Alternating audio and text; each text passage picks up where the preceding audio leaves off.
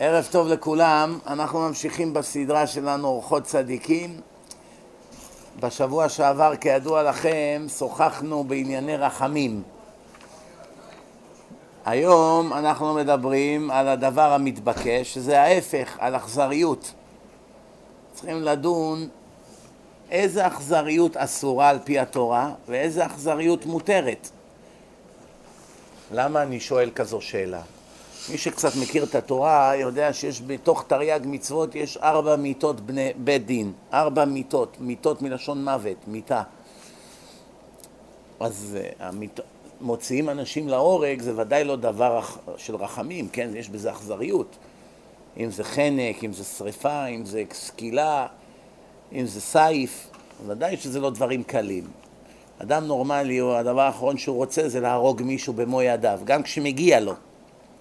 לא מרגישים את זה. יש את התימני הזה שתלה את אייכמן ושרף את גופתו, הגר, ובזכות זה הוא חזר בתשובה דרך אגב. שנה הוא היה משותק מפעילות, השתבשה עליו קצת דעתו בעקבות הטראומה הזאת, שהוא לחץ לו על הבטן כדי להרים אותו מהחבל, והבטן שלו, שלו הייתה מלאה אוויר, הוא לא ידע שאחרי שבן אדם תולים אותו, הנשימה האחרונה שהוא נושם היא נשארת בתוך הגוף.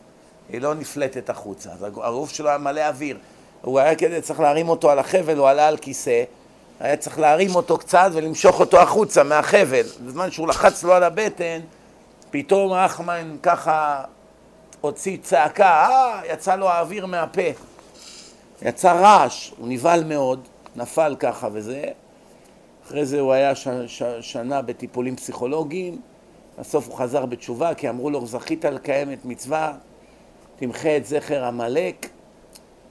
אמרתי פעם באחד השיעורים, כזה חצי בדיחה, חצי, בדיחה, חצי אמת. הנבל הכי גדול שיש, אחד הנבלים הכי גדולים בהיסטוריה של האנושות, כבר החזיר יהודי אחד בתשובה. ומה יהיה איתנו? כמה אני אומר לאנשים, תשתתפו, תתרמו לדיסקים, תתמכו, נוכל להגיע לעוד יהודים להציל אותם, אנשים אדישים, רק מעניין אותם שטויות. אמרתי, הנבל הזה, בזכותו איכשהו התגלגל שיהודי חזר בתשובה. יהודי תימני שהיה חילוני, נהיה צדיק, ראיתם אותו עם זקן, פאות, עשו עליו רעיון פעם, כן? סיפר את הסיפור. עכשיו יש לו כבר ילדים, נכדים, כולם בני תורה, הכל בזכות הרוצח המונים, אחד הנבלות הכי גדולות שהיה אי פעם. אני אומר, אחד כזה זכה שבזכותו יהודי יחזור בתשובה, ואנחנו, כמה מתוכנו חרדים, תלמידי ישיבות, אנשי עסקים, לא יודע מה, עוד לא זכו שבזכותם יהודי אחד יתקרב להשם. איך אפשר למות מהעולם הזה בלי להביא איתך שי להשם? הרי כתוב בשלושה רגלים כשאדם מגיע לבית המקדש, מה כתוב שם? כתוב שאסור לבוא בידיים ריקות. כתוב מפורש. שאתה צריך לבוא בידיים, אתה צריך להביא איתך איזה קורבן, מתנה ומשהו. כי בו, כן, איש כמתנת ליבו, אז, אז אתה לא יכול לבוא בידיים ריקות, כן? אז מה אתה בא בידיים ריק, ריקות? אם זה ביקורים, כל מה שצריך להביא, כן? זאת אומרת, מי יעלה בהר השם, אחד שיעלה להר השם, הוא צריך לדאוג שהוא מביא איתו משהו, כן? אם הוא בא בידיים ריקות הוא בצרה, ויש מתנה יותר גדולה להשם מאשר לקרב את בניו ובנותיו לתורה ולמצוות ולהציל את נשמתם, זה ברור שאין מתנה יותר גדולה מזאת. לכן כל אדם חייב, חייב להשקיע את כל הכספים שלו בקירוב. זה העסקה הכי משתלמת שיש. יש כמה רבנים טובים היום בדור שיודעים לדבר ולהחזיר בתשובה, מדברים חזק, לא מתחנפים לרשעים, מציגים את התורה בצורה נכונה ומצליחים לזכות הרבה צעירים וצעירות ומקרבים אותם להשם. בדרשנים האלה צריך להשקיע את כל הכסף. כי סתם דרשנים שמלמדים תורה, נו, זכותה, כבודם במקומם עומד, זה, זה דבר ענק ללמד תורה. אבל אם אפשר גם ללמד תורה וגם להציל גם את הבן אדם שיהפך לשומר מצוות, זה ודאי עדיף לו, נכון? מאשר רק ללמד. אחרי זה, ברוך השם, אותם צדיקים, אלה שכבר חזרו בתשובה, אז אחרי זה יהיו את הצדיקים שילמדו אותם תורה והישיבות וכולי, כן? איך אמר פעם הרב זמיר כהן, הוא נתן משל יפה, הוא אומר, אלה שמחזירים בתשובה זה כמו הנהג אמבולנס. אתה באת לאירוע, בן אדם עומד למות, הצלת, נתת לו עזרה ראשונה, מכות חשמל, לא יודע מה, החזרת לו את נשמתו, כן? הרצלת אותו ממוות, עכשיו אתה מביא אותו כבר לבית חולים, הבית חולים זה כבר הישיבה. והישיבה זה בית חולים לנשמות, מטפלים שם בנשמות, בכל תחלואי הנפש, כן?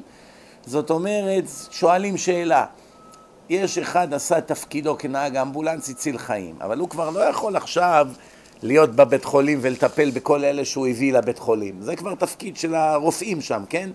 זה כבר הישיבות. כמובן גם בישיבות צריך לתמוך, בעמלי תורה, בכל הדברים, כל מקום שהוא ידוע ככשר, שלומדים שם תורה לשמה ולשם שמיים, והתלמידים שם הם באמת מתנהגים כמו שומרי מצוות לתפארת, מצווה לתמוך גם במקומות האלה כמובן. טוב, נתקדם. האכזריות היא ההפך מהרחמנות. אכזרי המה ולא ירחמו, ככה כתוב בפסוק, בירמיה נ', פסוק מ"ב. האנשים האלה אכזריים ולא ירחמו. זאת אומרת, ההפך של רחמים זה אכזריות. מי שרחמן הוא לא אכזר, מי שאכזר הוא לא רחמן, כן? לפעמים יש באדם מינון, תערובת, גם רחמן וגם אכזר ביחד. איך ייתכן? רואים לפעמים, לפעמים הוא מרחם, לפעמים הוא אכזרי. תלוי במצבי רוח, תלוי במי מדובר. גם תלוי על מי צריך לרחם. אם זה מישהו שמוצא חן בעיניו הוא מרחם, אם מישהו שלא כך מוצא חן בעיניו הוא לא מרחם. אבל באמת, כשרואים אדם שמסוגל להתאכזר לאדם אחר, בלי חשבון, והוא ממש מתאכזר אליו, תדעו לכם שמידת היסוד שלו, היסוד שלו זה שהוא אכזר. גם אם תראה אותו לפעמים שהוא לא מתאכזר והוא כביכול נחמד ומחייך חיוכים וכולי, אם ראית אותו שהוא מסוגל להתאכזר ולהתעלל בבן אדם, סימן שמידת האכזריות טבועה בו עמוק. כי אדם שהוא רחמן מטבעו ואין בו את מידת האכזריות, לעולם לא תראה אותו מתאכזר לאף אדם, אפילו לא לגוי. זה לא בטבע שלו. הוא לא מסוגל להתאכזר לבעל חיים, לחתול, לכלב, לעכבר, ליתוש. אפילו יתוש, תגיד לו תהרוג אותו, מפריע. גם זה הוא לא מוכן. לא תמצא בו מידת אכזריות בכלל. ויש אנשים נדיר מאוד לראות שהם מרחמים. הם גם לא מרחמים, לפעמים זה יותר אינטרס. משתלם לו כרגע להבליג, מחר הוא יבוא בדרישות, כן? הרבה פעמים רואים עני, שכבי, עשיר שכביכול מרחם על עני, זה לא באמת רחמים, הוא רוצה להרשים את החברה שלו. בא איזה אחד במסעדה, מקבץ נדבות, הוא רוצה עכשיו שידוך טוב, הוא רוצה לעשות עליה רושם טוב, הוא יוצא מגדרו, בדרך כלל הוא שונא את הקבצנים. לך לעבוד, פרזיט. הוא לא ייתן להם פרוטה בחיים, עוד יבזה אותם. אבל עכשיו הוא בפגישה, הוא עושה הצגה, הרי כל, אתם יודעים, השלוש פגושות הראשונות זה הכל הצגה, כן? אז עכשיו הוא באמצע ההצגה, אז הוא כביכול, מה, מה איתך אדוני, אתה בסדר? מה, כמה אתה צריך? וזה, הנה בבקשה. כל זה בשבילה, זה לא בגלל שהוא, אחרי זה הוא יקלל את הרגע הזה, כן? שהוא נקלע אליו. וכולי, אבל אנחנו רואים שלפעמים זה, אכזר, זה רחמנות מזויפת. שומעים? תכף נראה כמה דברים מאוד מעניינים בפרק הזה. טוב, האכזריות היא בנפש הרשעים. מי שבן אדם רשע, האכזריות טבועה בו והיא מתבטאת כמעט כל רגע ורגע בחייו. אם זה בכביש, איך שהוא מצפצף, איך שהוא מקלל, איך שהוא ישר יוצא עם איזה מקל, רוצה להרוג איזה נהג שבסך הכל קצת התעכב, או בטעות חתך אותו, כל מיני התנהגויות כאלה של אנשים, או כל מיני ילדים, נערים, כת השטן, מוצצי דם, לוקחים חתולים, מגלגלים אותם ככה ומעיפים אותם על הקיר, מתעללים בכל מיני בעלי חיים, מאיפה זה בא הדברים האלה? מאיפה המידת האכזריות הזאת היא טבועה בהם? או כמו שאתם רואים את הערבים של אה, דאעש, מה הם עושים לאנשים, אי אפשר לדמיין. לוקחים בן אדם על כיסא גלגלים, זורקים אותו מקומה רביעית, לוקחים איזה אחד, זורקים אותו גם כן מול, בידיים, ככה מרסקים אותו. עד כדי כך שחוץ מכל השחיטות שהם שוחטים את האחים שלהם, כן? מוסלמים כמותם, בשם אותה דת, הם רוצחים אותם. ראיתי סרטון לפני איזה חודש כל כך מזעזע, שבאמת, באמת, הוא לא יצא לי מהראש לכמה ימים. ראיתי סרטון שמישהו שלח לי, שהם קשרו לאחד את הידיים עם הזיקים, ונתנו לו ללכת באיזה מדבר, לא יודע איפה זה היה, והם באו, עלו עליו עם טנק. טנק ענק של טונות של פלדה.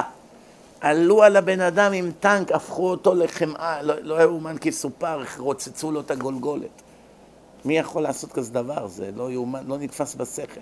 כל הדברים שראינו את הנאצים עושים, והרומאים, וכל מיני אכזרים, אם תדעו מה עושים בחדרי חקירות באיראן, איך מענים שם אנשים, פעם אחד מאיראן שלח לי תמונות, מתוך איראן, תמונות של מה שעושים שם לאנשים, פשוט לא נתפס בשכל. איך מתנפחים להם איברים, הם קושרים להם במקומות הכי כואבים, זה מתנפח כמו בלון, כל הגוף נהיה כחול וסגול ושטפי דם והמוח מתפוצץ להם, הם תולים אותם שלושה ימים הפוכים. אדם שהוא בן תורה, הוא יכול לעשות כזה דבר? פעם בא איזה אחד שהיה בתקופת ההגנה, פלמ"ח, לרב זילברשטיין, שיורה לו תשובה. אמר לו, כבוד הרב, אני לפני שחזרתי בתשובה נכשלתי בעוון גדול. מה? עבדתי במחתרות שהיה אז, שהבריטים שלטו בארץ. שלחו אותי להצמיד פצצה לאוניית מעפילים שהגיעה לארץ. לא רצו שיבואו עוד מהגרים לארץ ישראל, הציונים ששלטו בארץ, רצו מונופול. כמה שבאים יותר מהגרים, צריכים לדאוג להם לאוהלים, למיטות, לאוכל. הם רצו לשלוט, לא יהיה להם שלטון אם יהיה יותר מדי אנשים. לכן הם לא רצו שיבואו, וחוץ מזה היה להם כאיזה מין הסכם עם הבריטים. עזבו אותנו לשלוט, ואנחנו לא, לא נביא מעפילים, לא ניתן להם להיכנס. זו הסיבה שרבין ירה על אלטלנה גם, הרגו שם שישה עשר איש, אחרי שהם באו מסכנים שבועות בים, כמו סרדינים, הרגו שם שישה עשר מעפילים. כל זה היה בשביל לשלוח מסר, אל תבואו לארץ, אין לכם מה לבוא. אז המסכן הזה, שלחו אותו להצמיד פצצה לדופן של אחד מהאוניות מעפילים. אמרו לו, אל תדאג, הפצצה הזאת רק תעשה רעש וחור. היא לא תהרוג אף אחד, היא לא פצצה גדולה. רק הם יבהלו, יגידו שהבריטים מצמידים להם פצצות, שהם יחזרו חזרה למדינה שלהם, המסכנים, אחרי כל מה שסבלו, הם כבר יגידו ששמים פצצות ואין מה לבוא לארץ. זה היה התוכנית. והוא שם את הפצצה, והפצצה התפוצצה, וכמה יהודים נהרגו ממנה. ואין לו מנוחה. עכשיו הוא כבר זקן. בא לרב זילברשטיין לפני כמה שנים. זה היה בתקופת הפלמ"ח. הוא היה בין, אולי בן עשרים, אז היום הוא אמור להיות כבר קרוב לגיל תשעים, שמונים ומשהו. אדם זקן. הוא בא לרב זילברשטיין, אני קראתי את זה בספר שלו נגיד לפני שש, שבע שנים, והספר הודפס נגיד לפני עשר, אז בערך הוא בא אליו שהוא היה בשנות ה-70 המאוחרות לחייו, בוא נגיד ככה. אולי שמונים המוקדמות. אדם זקן לכל הדעות. ואין לו עוד מנוחה עדיין. שכמה יהודים נרצחו בגלל שרימו אותו, אמרו לו תשים את הפצצה, אל תדאג, אף אחד לא ימות. שומעים? זה רצח בשוגג. כמובן שאם היה לו דעת תורה, אם היה לו רב לאותו אחד, הוא היה בא לרב, ככה דורשים ממני לעשות. אף רב בעולם לא היה מתיר כזה דבר. אף רב תלמיד חכם לא היה מתיר לשים פצצה באונייה של יהודים שבאו עכשיו שבועות בים, סבלו כל כך. מי מסוגל לעשות כזה דבר? שהבריטים יבואו ויעשו, נתמודד איתם, אין מה לעשות, זה כבר לא בידינו. אבל אנחנו נשתף איתם פעולה נגד אחינו? זאת אומרת, רואים אחרי כל השנים האלה, הרב זילברשטיין חטף את שוק חייו. רואים בספר איך הוא היה בהלם שהוא שמע את השאלה הזאת. בא אליו בן אדם ואומר לו, אני רצחתי יהודים בתפקידי כחייל בקום המדינה, חביבי. איך, איך אני אכפר על זה עכשיו, שכבר הרבה שנים הוא, הוא שומר מצוות? האכזריות מביאה את האדם להיות מרדן. כל דבר הוא מורד. מורד במוסכמות, מורד בממשלה, מורד בצבא, מורד במשטרה, מורד בחברה, מורד בהורים, מורד ברבנים שהיו לו, מורד במורים, בכולם הוא מורד. המרידה הזאת היא באה בדרך כלל מגאווה, זה אגו הכל, כן? אני הכי טוב, מי יגיד לי מה לעשות, כן? מי יאמר לו מה תעשה, מי יאמר לו מה תפעל, מה שאומרים בתפילות על השם, הוא חושב על עצמו. מי יאמר לי מה תעשה, מי יאמר לי מה תפעל, כן? כתוב משלי י"ז, פסוק י"א, אך מרי יבקש רע. מה זה מרי? אדם מרדן. אך מרי יבקש רע, ומלאך אכזרי ישולח בו. שומעים? פסוקים מפורשים. האכזר לא ירחם לעולם על עניים. הוא לא רוצה להיות בחברתם בכלל. מה אתם מביאים אותם לידי בכלל? מה הזמנתם אותם? ככה הוא מדבר. לא ירחם על העניים, לא ילווה להם בשעת דוחקם, בזמן שהם דחוקים, לא ייתן להם מאומה. וכתיב, כתוב, גם כן במשלי י"ט פסוק י"ז, מלווה השם חונן דל. מי שחונן, חונן מלשון חנינה, מלשון רחמים, הוא מרחם על העניים, על דל, מי שהוא דל, זה נחשב כאילו הוא הלווה לקדוש ברוך הוא כסף. לא לעני, להשם. שימו לב, מלווה השם, חונן דל. מי נחשב אחד שמלווה להשם? אחד שמרחם על העניים. לך תראה שלעניים יש כסף לחג, יש להם מצות, יש להם אוכל, יש הרבה גמחים בארץ. יש הרבה אנשים גם שדואגים לעניים. זכיתי להכיר כמה כאלה רציניים. אבל זה חיוב על כל אדם, זה לא רק לגמחים ולארגוני סעד. שומעים? מה עוד כתוב? כתוב טוב איש חונן ומלווה יכלכל דבריו במשפט. אדם שהוא חונן ומלווה ועוזר לאחרים מכספו ומרכושו ומהכלים שלו וכולי, יכלכל דבריו במשפט. כל זה יציל אותו ביום המשפט. הדברים האלה, הם יכלכלו אותו ביום המשפט. שהוא יעמוד מול השם, החסד והעזרה לזולת יעזור לו מעונשים קשים ומגיהנום נוראי. למה? כי ככה השם אמר, צדקה תציל ממוות וכל שכן מכל דבר אחר. ואומר, אשרי משכיל אל דל, ביום רעה ימלטהו השם. מה זה אשרי משכיל אל דל? מי שיש לו שכל והוא הולך לעזור לדלים, לדל, הוא חושב על הדלים, מרחם עליהם, ביום רעה, ביום הנוראי של גוג ומגוג, שימותו פה שני מיליארד, שני שליש מהעולם, חמישה מיליארד איש, שני שליש מהעולם, כתוב מי ינצל? מי שיש בידו תורה, רק מי שיש בידו תורה ומעשים טובים. רק אלה ינצלו. שומעים? חסד, גמילות חסדים ותורה. מי שאין לו את זה לא ינצל. שומעים? אז מה אמרנו? טוב איש חונן ומלווה, יחלחל דבריו במשפט. ועוד כתוב, אשרי משכיל אל דל ביום רעה ימלטהו השם. וכל אלה הם ההפך של האדם האכזר. אדם אכזר הוא לא עוזר לאף אחד, כן? זאת אומרת שהוא יגיע ליום הדין, שום דבר לא יהיה כדי להציל אותו. למדת תורה? לא. האמנת בהשם? לא. עזרת לעניים? לא. עשית חסדים? לא. אז מה יש לך? עירום ועריה, זהו זה. גם הוא לא יצטער על צרות חבריו. הוא שומע טרגדיה, עכשיו היה איזה פיגוע, מסכנים, ילדים, אוטובוס, הרוגים, לא מזיז לו בכלל. מעביר ערוץ, רואה כדורגל. רביי, ליגת האלופות. עכשיו ראית אחים שלך מסכנים, התפוצצו, לחתיכות, איך אתה מסוגל לאכול בכלל? לשתות בירה ולפצח גרעינים. מה, ראית עכשיו טרגדיה, מה? לא מזיז לך? לא מזיז לו, צוחק, מספר בדיחות. קיבל בדיחה בוואטסאפ. משה, איך אתה צוחק? איך אתה צוחק? אנשים מתים. מה זה ענייני? זה העולם, מה יש לעשות? לא מזיז לו בכלל. הוא מקבל מכתבים, אלמנה, יתומים, בעלה השאירה עשרה יתומים, אין להם מה לאכול, תרתמו לעזור, ישר הוא לא פותח את זה, שם בפח ישר. גם אלה שאין להם כסף, אפילו לא קורא איזה פרק, שניים תהילים בשביל אותה אלמנה. לא מזיז לו בכלל. שומעים? רואה אנשים בצרות, רואה אנשים חולים במחלה כל יום, מתגברת עלינו המחלה יותר ויותר. כל שנייה הוא מקבל הודעה בטלפון, לא מזיז לו בכלל. כל זה השם יביא במשפט. ביום הדין בן אדם יצרח להשם, אני מתחנן, תרחם עליי.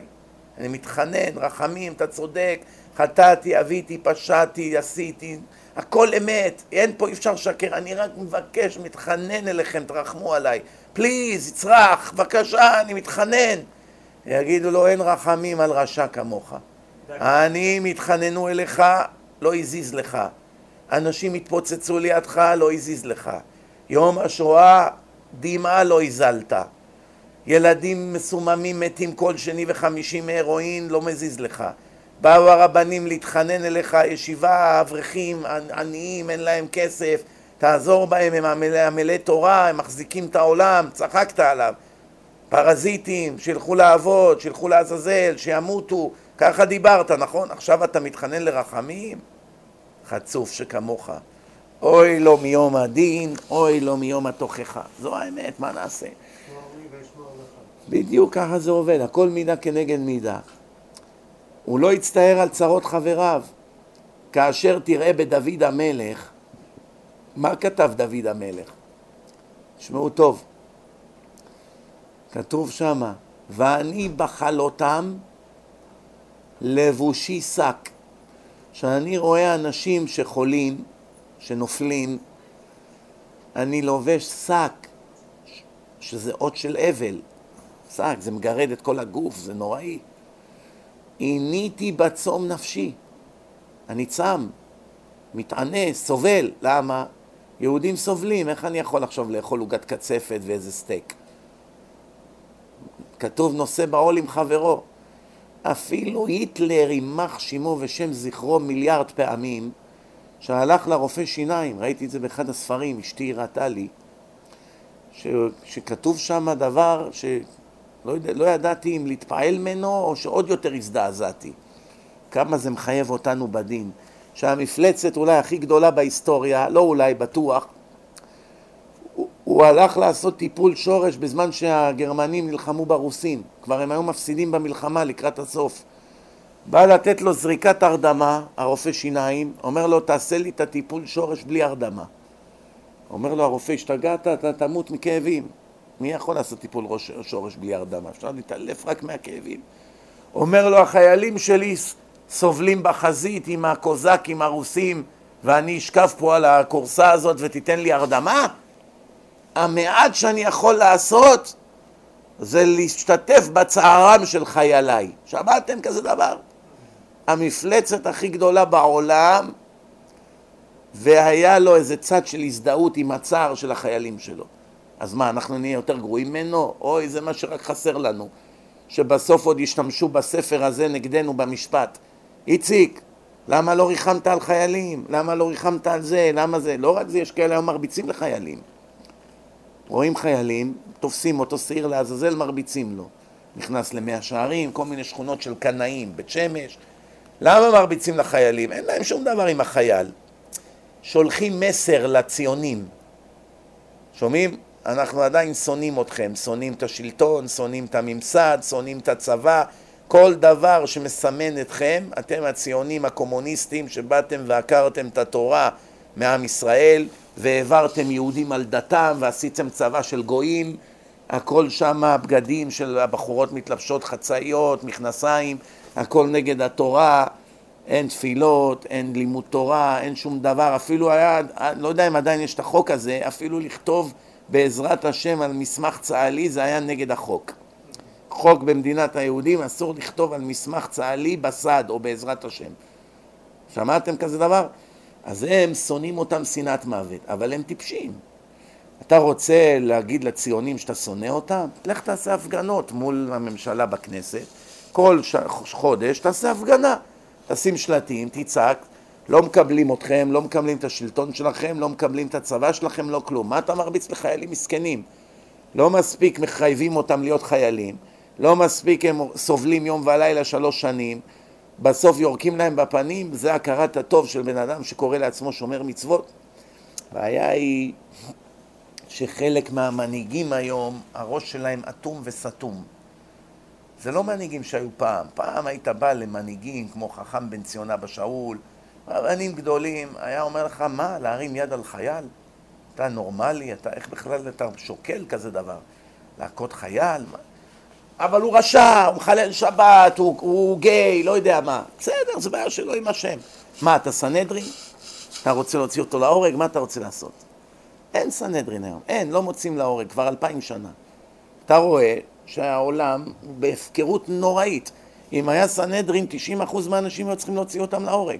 כל המחללי שבת, כל הגייז, כל אלה שנכנסים בקודש הקודשים, כל, כל כך הרבה עבירות יש על זה עונש מוות, אשת איש, כל מיני בגידות שאנשים עושים, זה כל אחד ואחד זה עונש מוות. אז מה תעשה, תוציא 90% מהעולם להורג? גויים עובדי עבודה זרה, עונש מוות, יהודים עובדי עבודה זרה, עונש מוות, מחללי שבת, עונש מוות. השם, יש איזו סיבה שהשם ביטל את זה. כי הוא יודע שהעולם מלא ברשעים, ואם תהרוג את כל העולם, אז בשביל מה יש עולם? אני אטפל ברשעים ביום המוות. לא חסר, יש בית דין של מעלה, כן? אולי יחזרו בתשובה. מעריך להם אף. הרי אומרים ערך אפיים ורב חסד ואמת. השם מעריך אף. מה הכוונה? מבחינת הדין מזמן הוא היה צריך ללכת. אבל הקדוש ברוך הוא מעריך אף עוד שנה, עוד עשר, עוד עשרים. בסוף את הכל יביא השם במשפט, כן? אז נתקדם הלאה. מה עוד כתוב? שדוד היה מתענש, היה רואה אנשים סובלים, ותפילתי על חכי תשוב. אני מתפלל עליהם. ובאיוב כתוב, איוב ל"כ"ה, אם לא בכיתי לקשי יום, אגמה נפשי לאביון. אומר, אם היה יום שלא בכיתי על איזה מסכן, אם היה יום כזה, אז באותו יום הנפש שלי הייתה שבורה על איזה אביון. תמיד הייתי בוכה על מישהו, אם זה קשי יום, אם זה על אביון. זה כתוב בתנ"ך, רבותיי, זה סימן שהשם שם על זה חותמת. שכל יום בחיים שלו בכלל איוב היה גוי, אתם יודעים את זה. איוב לא היה יהודי בכלל, הוא היה גוי צדיק.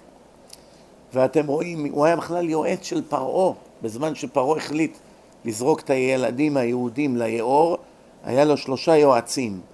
היה לו יתרו, איוב ובלעם. בלעם שיעץ להרוג את היהודים, ראיתם מה היה הסוף שלו, כן? יתרו שהוא ראה כזה דבר, ברח. זה איוב שתק, לא אמר כלום. אבל יתרו ראה שהוא יצטרך עוד מעט להגיד משהו, ברח. אז יתרו זכה להיות חותן של משה רבנו. ואיוב רק ששתק, איזה איסורי מוות היו לו, מתו לו הילדים, הפסיד את כל כספו, מחלות בעור, מה זה איסורי מוות, איסורי איוב. נורא ואיום מה שקרה לו. אז מה רואים מכאן? אז אומרים, שואלים חז"ל, תגיד, למי הגיע העונש יותר גרוע? לאיוב או לבלעם? הרי איוב סך הכל שתק, הוא לא אמר תהרוג את היהודים, הוא לא רצה שימותו. ובלעם אמר, כן, כן, תהרוג אותם, זה רעיון טוב. מי קיבל עונש יותר גרוע, איוב או בלעם? מה יותר גרוע, למות? או שמתים לך ילדים לא עלינו, ואתה מפסיד את כל הכסף, ונהיית חולה, ומה לא? לא, זה בעולם הזה. אז אומרים חז"ל, מה יתאונן האדם חי? כל עוד אתה חי אין לך לעולם רשות להתלונן, על כלום. לא על זה שהפסדת 100 דולר או קיבלת רפורט או גררו לך את המכונית או שלא קיבלת את העבודה. זה בושה וחרפה להתלונן על כאלה דברים בכלל. כאילו שמישהו חייב לו משהו. אני לא מדבר על זה, אני מדבר על אנשים שעברו את הטרגדיות הכי גדולות שיש. סרטן, ילדים, צרות, שואה, מה לא. אפילו אלה אין להם רשות להתלונן. כמובן אנחנו לא יכולים לשפוט אף אדם, כי זה לא ניסיון קל, אבל מה היית, חז"ל אומרים, מה יתאונן אדם חי? אתה חי? מה אתה מתלונן? כל רגע שאתה חי אתה יכול להכין לעצמך את חיי הנצח. אבל בלעם לא חי, מת. זהו, מת רשע. הרי בלעם, השנה, השבוע, אתם תראו בפרשה, פרשת בלק, בשבת הקרובה, תראו שבלעם אומר את כביכול הקללה שלו, שהיא בסוף יצאה ברכה, אז הוא אומר שם, תמות נפשי מות ישרים ותהי אחריתי כמוהו. הוא מדבר על עם ישראל, מה הוא אומר? תמות נפשי מות ישרים. מה זה ישרים? עם ישראל, ישורון, כתוב וישמן, ישורון ויבעט. עם ישראל נקרא ישורון, שיש להם חוקים ישרים, כן? שמנת אבית כסית ויטוש אלוה, כן?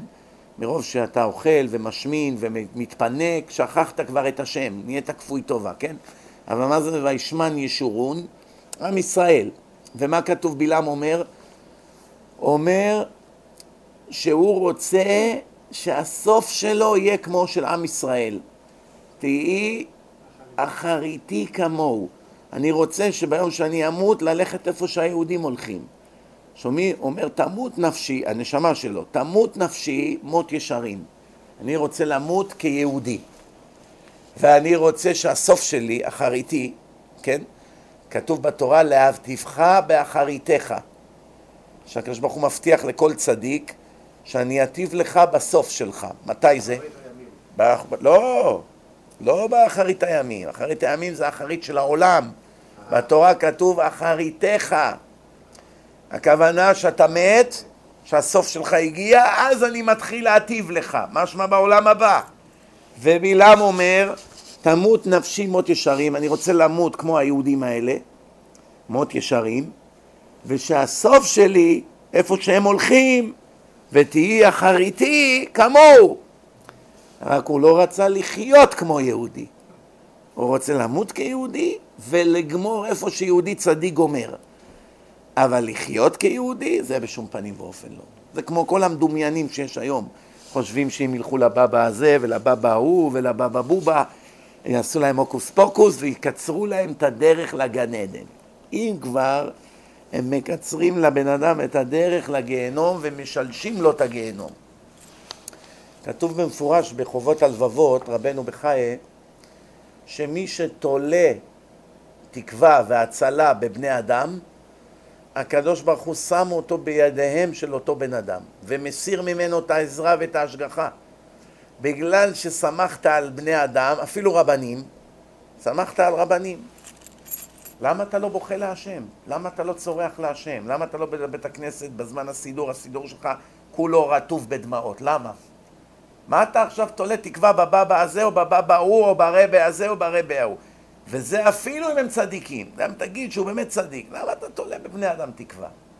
יש לך קו ישיר לבורא עולם.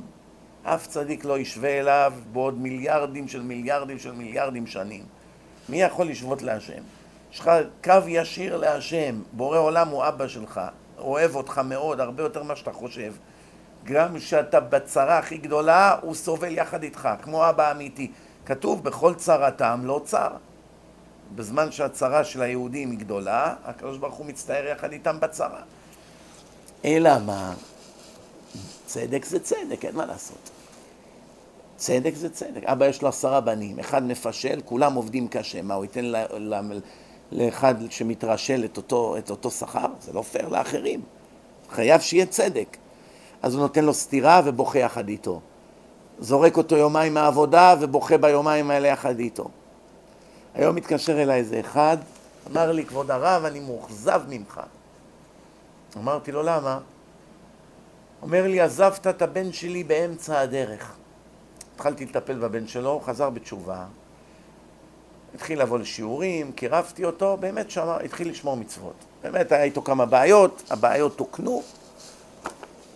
מה אני יכול לעשות? אני יכול להיות בייביסיטר של כל האנשים האלה, אלפים של אנשים? איפה יש זמן לזה? צריך לטפל בזה, ובהוא, ובילדים שלך, ובזה. אין לדבר סוף. מה הבעיה? שאני כל הזמן אמרתי לו, תיכנס לישיבה, תקנה, תלמד, תשמע, תמשיך להיות מקושר. והוא ש... הוא היה לתקופה, ולאט לאט התרשל, עד שהפסיק ללמוד, והתחיל ליפול. אין חוכמות, רבותיי, אתה יכול להיות עשרים שנה חרדי אדוק, בעל תשובה לתפארת. חודש, חודשיים אתה מתרשל, גמרת. גמרת. אין לך בעיה לשבת ביום כיפור עם חילונים עם סיגריות ולספר בדיחות. איך זה יכול להיות? לפני חודשיים היית בישיבה, בישיבה קדושה היית, בירושלים וזה. איך אחרי חודשיים ככה נהיית ליצן? ההידרדרות היא לא ברגע, תהליך, כמו אדם שמקריח. כל יום נופלים לו עוד חמישים שערות בכיור. אבל הוא לא רואה שום הבדל מאתמול, מה זה חמישים לעומת אלפים? זה כלום. אבל אחרי שנה, אה, מה הולך פה? מישהו, ש... מי... מישהו שלא ראה אותו נגיד שנתיים, פתאום רואה אותו. וואו, אותו דבר, ש... אותו דבר שמשמינים. אם לא החגורה שצועקת הצילו, גם זה אדם לא היה מרגיש. אתם מבינים, לפעמים אתה פוגש בן אדם אחרי עשר שנים, אתה זוכר אותו בטור הזה, שומו שמיים. השנים עשו את שלהם, כן? טוב, אז בלעם רצה לחיות כגוי, אבל לקבל סוף כמו של יהודי. דמיונות. כתוב, יגעת ומצאת, תאמין. לא יגעת ומצאת, זה דמיונות. אל תאמין. אחד בא אומר לך, כבוד הרב, אני יודע גמרא גם בלי ללמוד הרבה. השם ברך אותי, אני, יש לי מוח. נכון, אולי יש לך באמת מוח. גמרא אתה לא יודע, דמיונות. כבוד הרב, אני גם בלי ללמוד מוסר אהיה צדיק. אתה תראה, דמיונות. אם לא קטשת את היצר הרע שלך מיליון פעם, יום ויום ולילה, עוד פעם ועוד פעם, מגדר הטבע, כמעט בלתי אפשרי לתקן מידות. בודדים זכו לזה, בודדים. ממש לקחת מידה רעה ולהפוך אותה לטובה. בודדים. מה כן אפשר? אפשר לבטל באופן זמני את המידות הרעות. עוד שבוע, עוד שבוע, עוד שבוע, בסוף זה כל החיים.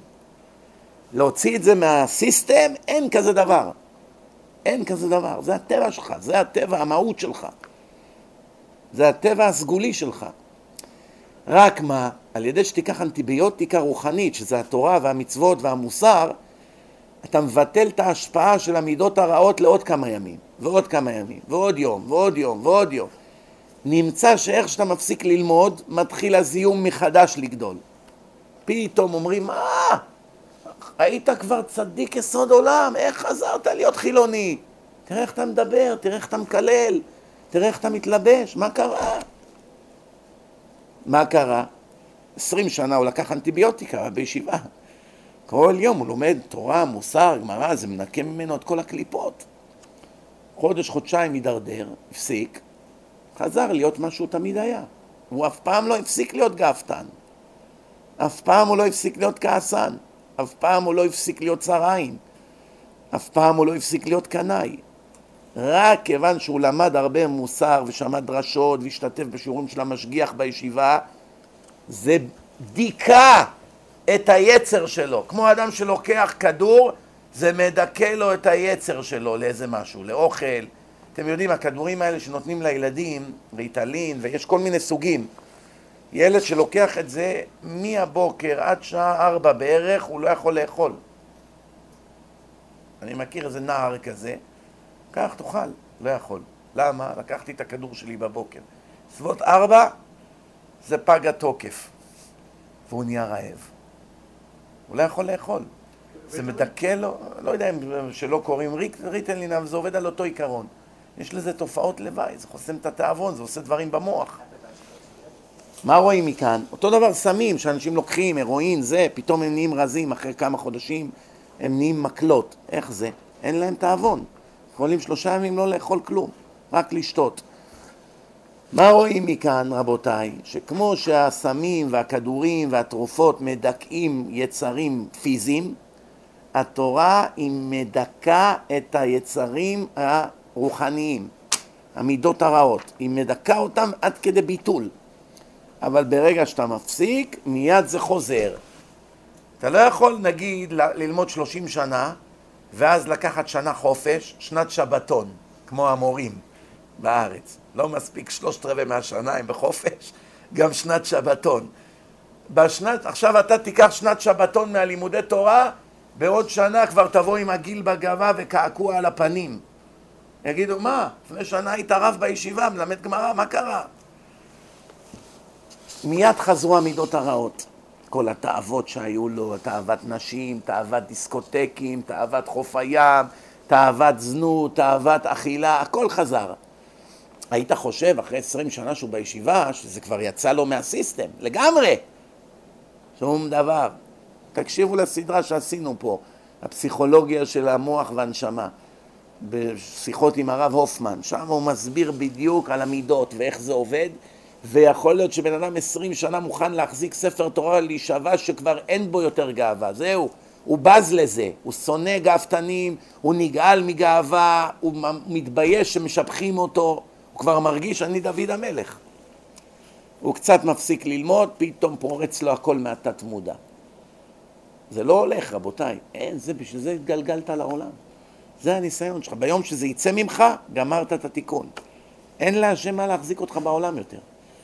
אז כל עוד יש לך את זה, אתה חי בשביל סיבה, כי זה הניסיון שלך, באת למבחן, אז אתה חי. ברגע שזה נעקר, אין לך. אם אדם עקר את ה... סירס את עצמו. יש לו תאוות נשים וסירס את עצמו. מה יש לו לחיות? בשביל מה הוא חי? זה היה הניסיון שלו העיקרי בחיים. הוא הרס להשם את כל התוכנית. השם הביא אותו עם יצרים, עם תאוות, נתן לו את התורה כדי לעזור לו להילחם בתאוות שלו, ומה עשה זה? סירס את עצמו. לא, אסור לעשות את זה. אסור לעשות את זה. אסור לאדם שהשם נותן לו את הניסיון בטבע שלו, הוא לא יכול לעקור את זה. אתם שמעתם שיש איזה אחד בארץ שעיוור את עצמו? שמעתם על זה? לפני חודש אחד הוציא לעצמו את העיניים. הביאו אותו לבית חולים, אם אני זוכר נכון, בבאר שבע, הרופאים שם קיבלו הלם. הלם, הלם קיבלו. לגמרי, היו עמומים, העיניים שלו יצאו, הוציא את העיניים שלו.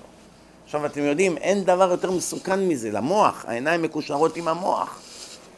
אם לא מקבלים מהר טיפול ולא יודע איך בכלל אפשר לטפל בכזה דבר, למה הוא הוציא את עצמו? או שהיה חולה נפש, או שזה אחד, איזה מטורלל ששיגעו אותו באיזה כת, שהוא נכנס יותר מדי לתשובה והוא לא כלי קיבול, הכניסו אותו לכל מיני תיקוני ברית וגלגולי שלג וכל מיני דברים שהוא בכלל לא כלי קיבול והוא התחיל להשתגע, הוא ראה גמרא שיש מתיה בן חרש שבאמת ראה שהוא נכשל בלהסתכל על אישה, הוא היה במדרגות גבוהות מאוד, הלך עיוור את עצמו. הקדוש ברוך הוא שלח לו את המלאך רפאל, אמר לו, שלחתי אותו לרפות אותך. אמר לו, אני לא רוצה להתרפא, אלא אם כן השם מבטיח לי שלא יבוא לי ניסיון בלהסתכל בנשים. אם כן, אז אני מוכן לקבל את העיניים חזרה, אם לא, שישאיר אותי עיוור. אז אותו אחד בעל תשובה חדש כנראה, בארץ, קרא את הגמרא הזאת, נכנס לו איזה ג'וק מהשטן, יאללה, תהיה מתיה בן חרש של הדור. גם אתה יכול. יאללה אחי, גם אתה, תראה לרבנים מה זה צדיק. תראה להם מה זה שמירת העיניים. הם לא יודעים מספיק, אתה יודע. נו, נו, יאללה, תפוס, תהיה אמיץ, תהיה גבר. אתה תהיה הצדיק של הדור, יעמדו בתור בשביל ברכות אצלך. השטן משחק לו עם הראש, מה חשבתם? איך אדם נדרדר לכאלה עם הדברים שאנחנו רואים היום? הוא נהפך לכלי של השטן, מסכן. הלאה. אם, כתוב ככה, אם, זה איוב אמר, אם לא בכיתי לקשי יום, אגמה נפשי לאביון. וכל זה, זה רחוק מאכזרי, כן? אדם שהוא כזה בוכה על כל אחד ומרחם על העניים, אין בו אכזריות. ואין המידה הזאת נמצאת אלא באנשים אשר טבעם כטבע האריות. ראיתם איזה אכזריות יש באריות? איך הם תוקעים את השיניים שלהם בצוואר של הזברה או של האיילה, קורעים אותם, משסעים אותם, זה הטבע שלהם, זה לא שהם רעים. ככה הקדוש ברוך הוא תכנת אותם, אבל זה מראה לנו מה זה אכזריות. אין להם נקיפות מצפון, אין כזה דבר שהוא ירחם על הצבי. עכשיו, אני רעב, אני חייב לאכול, מה זה ירחם? לפעמים רואים אריה לא אכל אותו, לא בגלל שהוא באמת מרחם עליו. עוד מעט תגיד שגם יקרא עליו תהילים גם. למה הוא לא אוכל? כי כרגע הוא שבע. תן לו עוד חמש שעות, תראה איך יקרא אותו לגזרים, כן? כטבע האריות שטורפים וחומסים, וכאשר ועת אשר תחזק הנפש הכעסנית על האדם, שאדם, איך אומרים בארץ, בקריזה, הוא עכשיו בקריזה, אז בורחת מידת הרחמנות והאכזריות מתגברת להרוס ולנטוץ. שובר, זורק דברים, מפיל תמונות. מה אתה עושה? אל תעצבן אותי. אני פעם אחת ראיתי, אני אומר לכם, אני הרבה ראיתי עצבנים בחיים שלי. אבל בימי שישי הישיבה הולכים לשחק כדורגל פה במונסי, בפארק. כל השבוע יושבים, לא עושים אה, פעילות פיזית. שעתיים בשבוע הולכים קצת לרוץ. בא איזה חילוני אחד, שהוא קרוב משפחה של אחד הבחורים ישיבה. מתארח לכמה ימים פה. הביא אותו למגרש. זה אחד הבחורי ישיבה, בחור מתוק, באמת בחור מתוק. לא איזה אספנים או משהו כזה. בחור נחמד, מאוד מאוד בעל מידות. טעות, עשה עליו פאול.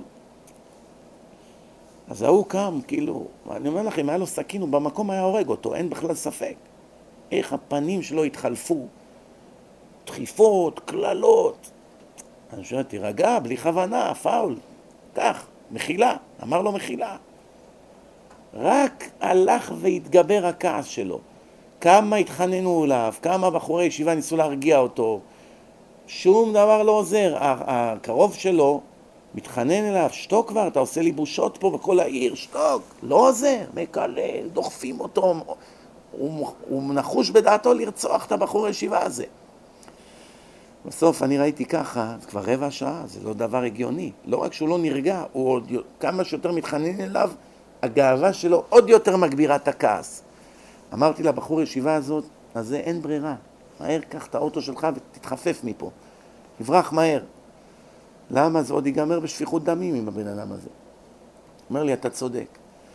הלך מהר לאוטו בזמן שמפרידים ומנסים להרגיע אותו. הוא כבר מרוב עצבים יורדות לו דמעות. כאילו, מה עשה לו? מסכן, זה בטעות תיקול כזה, בלי כוונה. בקיצור, התלמיד ישיבה נכנס לאוטו, מה אתם חושבים שעשה אותו אחד? פתאום הוא ראה שהוא נעלם, הוא קלט פתאום, רץ למכונית של הבן דוד שלו, בלי רשות. לקח את המפתחות, לקח את המכונית ומתחיל לנסוע לכיוון הזה. אמרתי, מהר מהר לטלפן לישיבה, להגיד לו שילך לקניות, לא יודע איפה. שלא יהיה במתחם הישיבה, שזה לא ייקח איזה סכין יהרוג אותו. מידת אכזריות כזאת נוראית בבן אדם שאין בו תורה לפעמים, זה ממש מבהיל. מאיפה זה בא? עכשיו, אם האדם הזה היה לומד תורה נגיד שנה, שנתיים, יום יום, במקרה כזה, הוא אולי היה זורק מילה, אולי אפילו דחיפה, אבל מיד זה היה, זה היה משתלט עליו. היי, אה, אני בחור ישיבה, איך אני מתנהג, כן? למרות רבותיי, אל תתפסו אותי במילה, תמיד לכל כלל יש יוצא מן הכלל. אני כבר ראיתי גם אנשים מישיבות שמתנהגים בצורה שהם יצילנו. וראיתי גם חילונים שמתנהגים יפה מאוד. יש גם כזה דבר, זה לא אמרתי שלא, אבל אנחנו מדברים בשיטתיות, בדרך כלל. אנחנו מדברים על דרך הכלל, לכל כלל יש יוצא מן הכלל, זה ודאי, כן. מה עוד? אז אתם רואים שאדם כזה מתגברת בו מידת העצבים והאכזריות להרוס. כתוב על זה במשלי אכזריות, חמה ושטף אף. אחרון אף, אכזריות מביאה לכעס מיד. מישהו אכזרי? אם, אם קראתם קצת על סדאם חוסיין, יימח שמו, איך בשנייה הוא היה נדלק והורג בן אדם במקום. בשנייה, על כלום. כלום. עצבן אותו איזה משהו, על המקום הורג אותו. הוציא את האקדח שלו ויורה בו. ומה הוא היה עושה לאנשים? בא אליהם הביתה, לוקח את אשתו של הבן אדם לחדר, אונס אותה בזמן שבעלה והילדים בבית. עד כדי כך הוא היה אכזר. כבר לא מדבר על קדאפי וכל האחרים, כן? כל הדיקטטורים העריצים האלה. אין חמאה כחמאה של אכזריות. יש כל מיני סוגי כעס. כעס של אדם אכזר זה הדבר הכי מסוכן. הכי מסוכן. ראיתם על קמצא ובר קמצא, נחרב בית המקדש. מרוב שהוא היה בעצבים שהרבנים לא מחו על כבודו וביזו אותו וביישו אותו והגאווה שלו התגברה, הלך להלשין לקיסר שירצחו את כל עם ישראל בשביל הכבוד שלו. אני מכיר אחד כזה, יש לנו בדור אחד כזה. שבשביל הגאווה שלו מצידו שכולם ימותו, אנשים, רבנים, כולם, שבטעות לא ייגעו לו בכבוד. אבל uh, זה נורא ואיום. לא אכפת לך שימותו אלפים, שיהיה מחלוקות, שיהיה לשון הרע, שיהיה... כל מיני... הדת תתבזה בעיני העם. הכל בשביל הכבוד, אתה לא מוכן למחול על כבודך, לשתוק, גם אם פגעו בך, גם אם אתה צודק. מידת האכזריות מיד פורצת. ואז פתאום רואים את הפרצוף האמיתי של הבן אדם. ומה עוד כתוב? אבל במידת הבורא יתברך תמצא, כתוב בחבקוק ג', פסוק ב', ברוגז רחם תזכור, ברוגז אהבה תזכור, מה שאנחנו אומרים, נכון? כתוב את זה בנביא בחבקוק, ברוגז, בזמן של, של רוגז בעולם, רחמים בבקשה תזכור. תזכור שהבטחת שאתה רחמן, תכניס בכעס גם את הרחמים. למשל, אדם בשר ואדם בזמן שהוא בשיא העצבים, אין אצלו רחמים, לא שייך. הוא לא שולט בעצמו. אתם רואים מה קורה היום על כל שטות, דקירות, יריות, על כל שטות. בזמן שאדם הוא כולו ברותח, לא, לא סתם חז"ל אומרים אל תרצה אדם בשעת כעסו. בזמן שהוא עצבני אל תבוא לנחם אותו, לפייס אותו, תן לו קודם כל שיירגע, אחרי זה תדבר אל ליבו. לא שייך, זה רק יעצבן אותו עוד יותר. שומעים?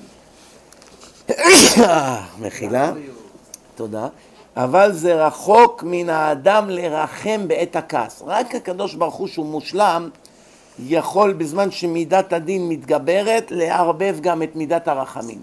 אצל אדם בשר ודם זה לא שייך בכלל. ועוד המידה הזאת בנפשו של האדם להשיג נקמה באויביו. הוא לא נרגע עד שלא נוקם בכולם. עד שלא יראה את ההוא מת ואת ההוא מת וההוא מושפל וההוא גמור. לא ינוח גם עשרים שנה. יבזבז את כל כספו על זה. מה לא יעשה? העיקר לנקום בכל מי שבטעות נגע בכבודו, כן? כמו שכתוב במשלי ו', פסוק ל"ד, ולא יחמול ביום נקם. אפילו שהוא כבר יש לו הזדמנות לנקום, מבקשים ממנו מחילה, מחילה, טעיתי, אני מצטער, חבל שזה קרה, טוב עכשיו תרחם לפחות, מה פתאום? אין שלום לרשעים, חייבים להשמיד אותו, הוא לא נח, למה? אכזריות, לשמה, מידה רעה מאוד. אכזריות וגאווה וכעס מתערבבים ביחד, פצצת אטום. ומה עוד כתוב? לא תיקום ולא תיטור. שומעים? כתוב, אל תהיה נקמן. אחד לא נתן לך כלי, אל תגיד לו, אתה רואה, אני לא כמוך, נותן לך. אחד לא נתן לך, אל תגיד לו, אתה רואה, אתה לא נתת לי, גם אני לא אתן לך. איך אתה בא, מעז לבקש ממני את האוטו, כשאני ביקשתי ממך נתת לי? כל מיני דיבורים כאלה. גם זה השם לא אוהב. כתוב פסוקים מפורשים, לא תיקום ולא תיטור. גם אם אתה בסוף נותן, רק אתה מעקם פרצוף ומזכיר לו כשאתה היית צריך אותו, הוא לא בא לעזור, זה כבר איסור מהתורה, שלא תיקום. שומעים? אפילו ליטור בלב הוזהרנו. אפילו להרגיש אליו נקם בלב ורצון לחסל אותו, לנקום בו, גם זה אסור. וכל שכן שלא לעשות שום דבר בידיים, להכות את חברו וכולי. ומה אם החבר נענש על ידי השם? השם העניש אותו, לא אתה. אני לא מאחל לו שום רע. אדרבה, שיחזור בתשובה ויהיה צדיק, לא מפריע לי. לא מחפש, לא, לא מחפש שיקבל נקמה, לא שיהיה כלום. אבל פתאום השם נתן לו מכה, אז הוא שמח. מה אתה שמח? כתוב בנפול, בנפול אויביך אל תשמח. למה אתה שמח? מגיע לו, הוא רשע, היה לו מספיק שנים לחזור בתשובה, הוא לא חזר, עכשיו השם נתן לו את מה שמגיע לו. נכון, אתה צודק. זה בדיוק מה שקרה. אבל מה אתה שמח? תהיה עצוב. ללמד מוסר אתה יכול, אתה יכול להגיד לתלמידים, ראיתם מה הסוף של הרשעים? זה הסוף. ת, תדאגו שאתם לא תהיו ככה, זה אפשר. אבל מה אתה שמח? להפך, הקדוש ברוך הוא חוקר כליות ולב, אתה צריך מבפנים להיות מאוד עצוב שככה זה נגמר. מה חשבתם, משה שמח שכוח נבלע באדמה, קורח ועדתו? ודאי שלא, מה השאלה? ומה עוד? גם אם נפל בלא פשיעתו, לא שאתה פשעת ונקמת בו, הוא לבד נפל, נפל למשכב, מה אתה שמח? אם אתה שמח שהרשע הזה יפסיק להזיק ליהודים, מותר. שיפסיק לגדף ולנאץ את השם, מותר לשמוח. כתוב מפורש, בעבוד רשעים רינה. אבל אם זה רק אחד שיש לך איתו חשבון אישי, אתה יצאת עם מישהי לשידוך, לא רצתה אותך. הוא יצא אחריך, לקחה אותו. מהקנאה אתה רוצה להרוג אותו. עכשיו, אתה אומר, מה אני יכול לעשות? אני מקבל את זה, זה גזירה משמיים. אתה לא מאחל לו רע. באים ואומרים לך, תגיד, אתה רוצה שיקרה לו משהו רע? לא, חס וחלילה, מה פתאום? עכשיו פתאום הוא נהיה חולה. פתאום נהיית כמו טווס עם הכרס שלך, בא ככה. מה אתה שמח? ראיתם מה קרה לו? לאויב שלי? מה אתה שמח? זה לא ממני, זה מהשם, אז אני שמח. זה לא נכון, אסור לשמוח. אם זה אפיקורס, רשע, מחטיא רבים, טוב, זה כבר קטגוריה בפני עצמה. שרשעים כאלה עובדים מן העולם, מצווה לשמוח. גם אם הוא לא אויב אישי שלך. ברגע שאנשים שהם אויבי השם עובדים מן העולם, כן? אז זה מצווה, כמו שהרב עובדיה פעם אמר על איזבל. שולמית אלוני אמר שהיא גלגול של איזבל, ביום שהיא תיפטר מן העולם, היא ויוסקה, שרי, צריכים לעשות מסיבה. התקשורת חגגה. אבל הוא, הוא דיבר מה שהתורה אומרת, הוא לא המציא משהו מדעתו. שאנשים שמקדישים את חייהם לשנאת דת שנאת דתיים, מלחמה בשבת, מלחמה במצוות, מלחמה בישיבות, הם האויבים הכי גדולים בעולם של הקדוש ברוך הוא.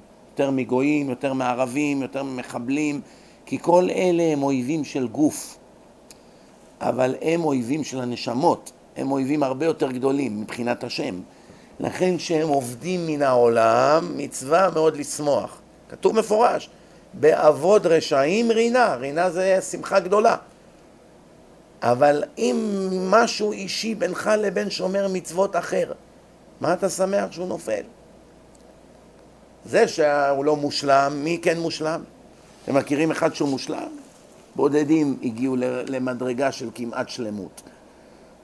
ממש לפני שמסיימים, אז כשהוא נופל אל תשמח, בנפול אויביך אל תשמח, ובכושלו אל יגל ליבך. כשהוא נכשל, מה אתה שמח? הביזנס שלו ירד, מה אתה שמח? מי שהוא נקמן אינו מעביר על מידותיו. אי אפשר להגיד לו, תעביר אחי, תעביר. מספיק, די, תעביר, זה היה לפני כמה שנים, תשכח, תעבור הלאה. מה פתאום? שום דבר. ואינו מוחל לחבריו שפושעים עליו. וזה גורר ומושך מחלוקות ושנאה. וכבר ידעת מה טובה ומה נעימה מידת השלום. כמה השם אוהב שלום. מה עוד כלול באכזריות? גז, גנבים, גזלנים. מה אתה גונב מאנשים? עבדו קשה עד שהשיגו את מה שהשיגו, או שבנו, או שעמלו, בסוף הוא בא, לוקח להם את הדם שלהם. מי שגוזל את חברו כאילו גוזל את נפשו. לא סתם כתוב משלם לו דמים, כי לקחת ממנו את הדם שלו. ביהדות דם וכסף זו אותה מילה. דמי חנוכה וכסף של חנוכה. דמים. וחייבים עליה מיתה. מי שגוזל את העני ומצייר אותו, הוא חייב עליו מיתה בידי שמיים. בית דין פה הוא צריך לשלם כפל. אבל השם כל כך כועס עליו, יש סיכוי שייקח אותו בטרם עת מן העולם. כי כתוב בתורה, במשלי כתוב, כ"ב, כ"ב, אל תגזל דל כי דל הוא. מה זאת אומרת? ואדם עשיר מותר לגזול? גם זה כתוב שאסור.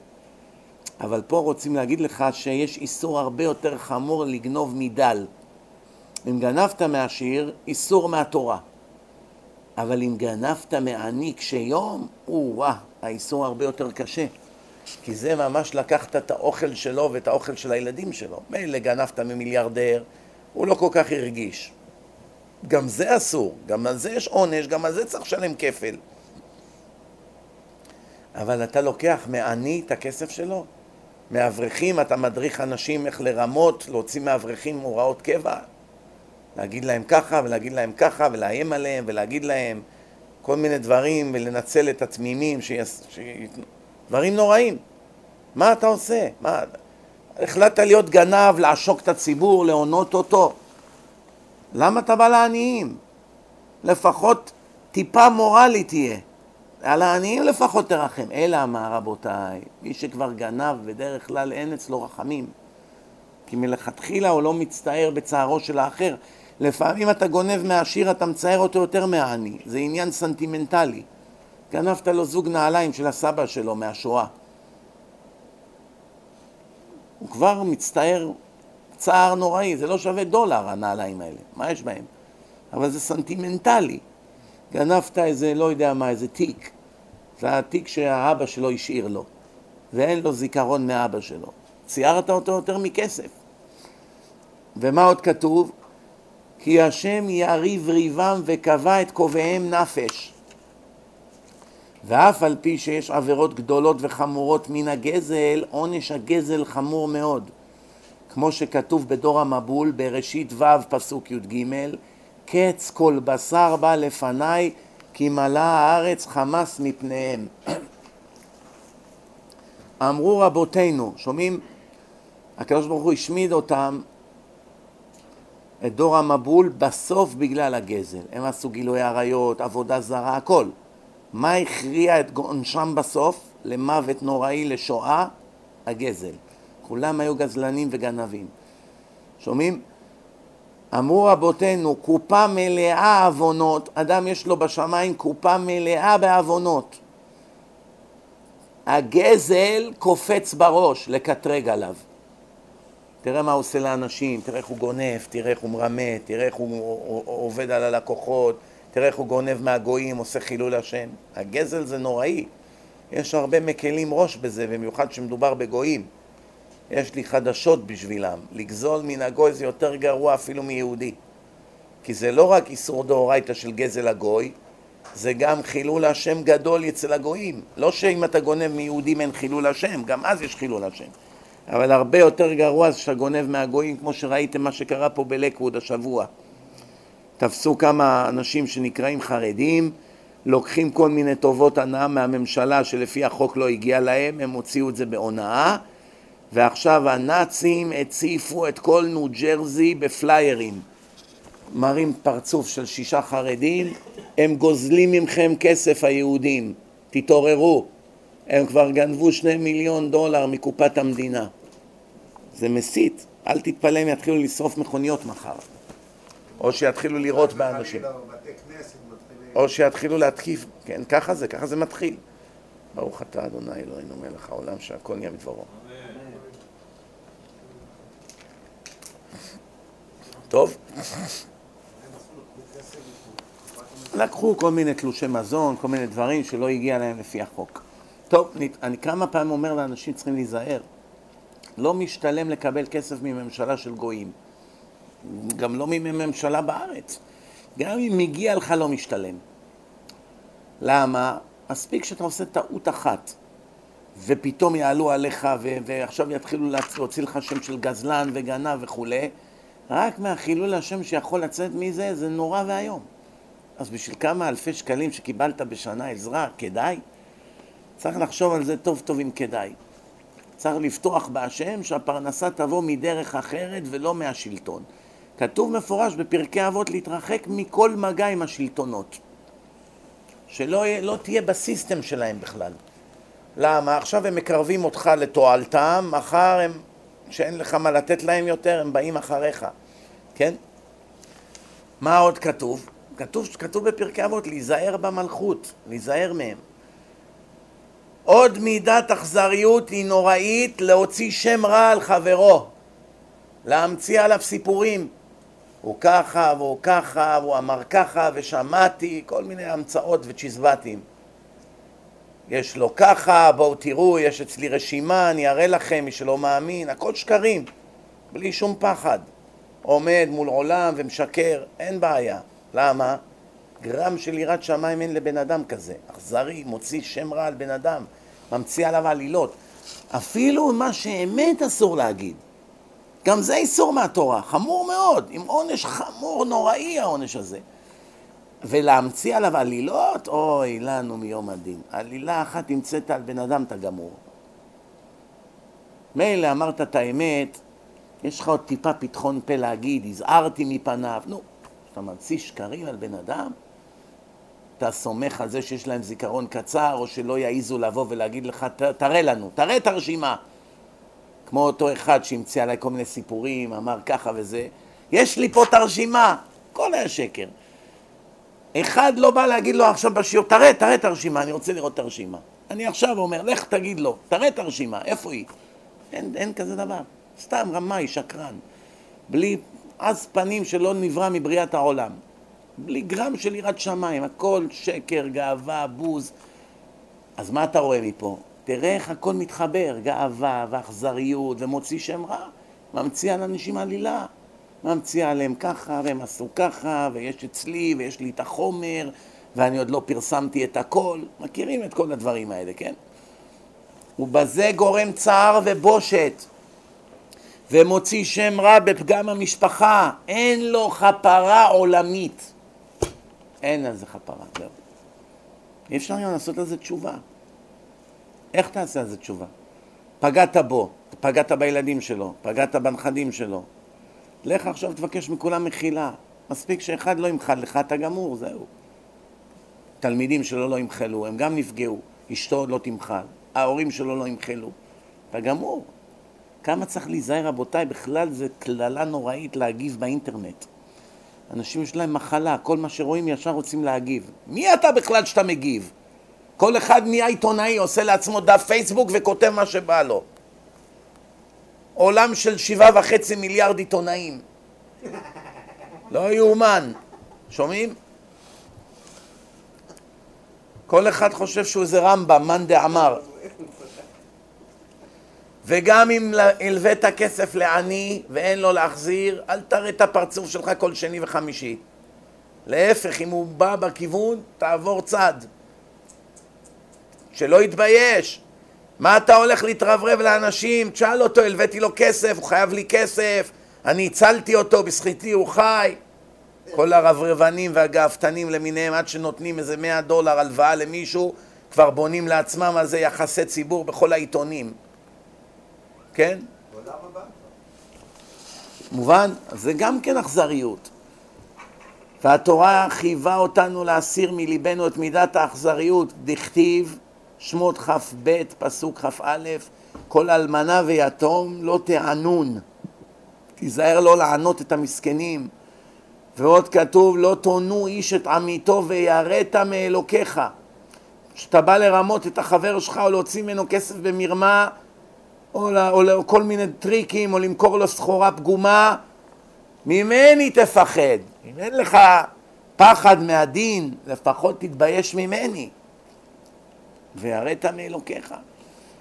גם אם לקחת עירבון מעני והוא צריך אותו עכשיו, הוא אומר, תשמע, אני צריך למכור את האוטו, אין לי כסף, חגים מגיעים, אתה חייב לי כסף, מה פתאום שאני אתן לך עכשיו את הטייטל של האוטו?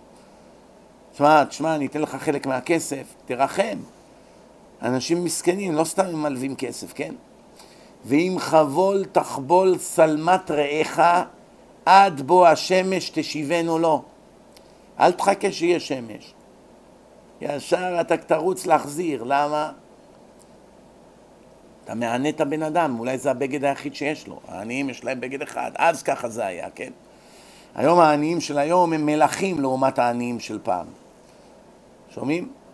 היום עני הוא חי יותר טוב ממה שמלך חי לפני אלפיים שנה. בדברים מסוימים, לא בהכל כמובן. למשל, מספיק שיש לו שירותים בבית. מלך היה צריך ללכת ביער באמצע הלילה, או לשירותים ציבורי, או אפילו היה לו שירותים פרטי. יש בור באדמה, כמו בצבא שהיה בזמנם, אתם זוכרים? אז מה, אז, אז זה מלך, אבל אין ברירה, מאיפה הוא ילך? לא היה עוד צינורות, לא היה חשמל, היה צריך איזה מנורת נפט או מנורת או, אה, שמן, לא היה אפילו נייר טואלט, לא היה, חילה מכבודכם. כל דבר שיש לכל עני היום בישראל, אלה שצועקים אוכל, אין לנו מה לאכול, אם תשווה את החיים שלהם למלך לפני אלף שנה, תראה שהאיכות חיים שלהם יותר טובה משלו. יש להם חשמל, מזרונים. איפה היה מזרונים פעם? היה מזרונים כמו של היום? איך היו אנשים יושבים?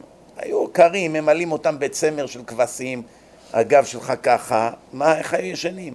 רצפות, כל המקומות היה מחול. לא היה רצפה כמו בארץ, של העניים הכי גדולים יש להם רצפת אבן. זאת אומרת, אתה רואה שיש דברים היום לעניים שכביכול אף אחד לא מייחס לזה עכשיו איזה לוקסוס, זה לא היה למלכים לפני כמה מאות שנים. מספיק חשמל לבד. אפילו אני, תגיד, יש לו מכונית טרנטה. מה עדיף, מכונית טרנטה או חמור? או סוס? ככה לרכב על הסוס, כל הזמן קופץ שעות על גבי שעות, או לשבת בכרכרה, גלגלים נשברים, כל רגע מכה בגב. מה עדיף? אפילו מכונית סוסית העדיפה על כרכרה. ויש עניים שיש להם מכוניות ככה מצ'וקמקות וזה, אברכים וזה, והם הם אומרים, תראה איזה אוטו יש לי, איזה על הפנים, אפילו מזגן אין לי. ולמלך היה מזגן? לפני 200 שנה למלכים היה מזגן, גם הזיעו בכרכרה. אתם מבינים את ההשוואה, מה אני מתכוון? כמובן שלמלך היה משרתים והיה לו כסף ואני יודע מה, קיבל כל מיני טיפולים, בסדר, מבינים. אבל באופן כללי, יש דברים שלעניים יש היום שלמלכים גדולים לא היה. וממש לפני שמסיימים, אז אסור לצער לא גר, לא אלמנה, לא יתום, אפילו לא גויים. גם בעלי חיים אסור להתאכזר אליהם. אתה חייב להאכיל אותם לפני שאתה מאכיל את עצמך ואת הילד, את הילדים שלך. כתוב במשלי י"ב פסוק י' יודע צדיק נפש בהמתו. מי שצדיק הוא שם לב מתי החמור שלו צריך לאכול, או התרנגולים או הכבשים. הוא לא יענה אותם שעה אפילו. מסופר על איזה אחד שכבר היה על רכבת המוות לאושוויץ. הוא צעק לשכן הגוי שלו שעמד שם והזיל דמעה עליו, שהיה מיודד איתו, תאכיל את התרנגולים שלי, אל תשכח. שעתיים לפני ששורפים אותו, הראש שלו עוד היה להאכיל את התרנגולים בבית. לא אכלתי אותם כל היום, אני פה כבר, תפסו אותי במאסר. אומר לגוי, לך תאכיל את התרנגולים. שומעים? למה? האדם שיש, לו מחובר לתורה ויש לו יראת שמיים, הוא יודע שזה רצון השם. רצון השם תמיד קודם למצבו. והנה, תראה, אתה דתי וככה אתה סובל, מה זה משנה? אני עושה את מה שהשם ציווה עליי, השאר זה לא בידי. מה, יש לי תנאים עם השם? איך יש כאלה אומרים לי, כשאני אתחתן אני אהיה דתי. לא פלא מתים רווקים. מה זה אתה עושה תנאים בכלל? שאני אתחתן, שיהיה לי כסף אני גם אהיה שומר שבת. בינתיים אני צריך לעבוד בשבת. כל מיני שטויות שאנשים אומרים. זה מראה שהתאווה והנוחיות שלהם תמיד בעיניהם קודמת לציוויים של השם. השם זה, איך אומרים, אם, אם מסתדר לי עם הרצונות שלי, טוב, אם לא, עזוב אותי. ככה זה עובד היום, כן? אפילו את הבהמות, אסור להטריח אותם יותר מדי. אסור לרתום למחרשה חמור ושור. הם לא הולכים באותו קצב. אחד יסבול בגלל השני. שומעים? אחד ילך מהר יותר והשני פחות, השני מסכן, הוא צריך להדביק אותו, הוא לא יכול. אתה מענה אותם, זה צער בעלי חיים. לא תחסור שומבר, שור בדישו. שור בא לאכול, חוסמים לו את הפה. הוא רעב, תן לו לאכול, מה אתה מענה אותו? בוא נראה אותך יומיים לא אכלת, מושיבים אותך מול סטייק, צ'יפס, סלטים, הריח של הסטייקים בסטייקייה, ואתה יושב שמה וסוגרים לך את הפה עם איזה חגורה, עם איזה מחסום של כלב. אתה לא יכול לאכול. מה יקרה? תסגור את העיניים. הריח. מה יעזור העיניים עכשיו?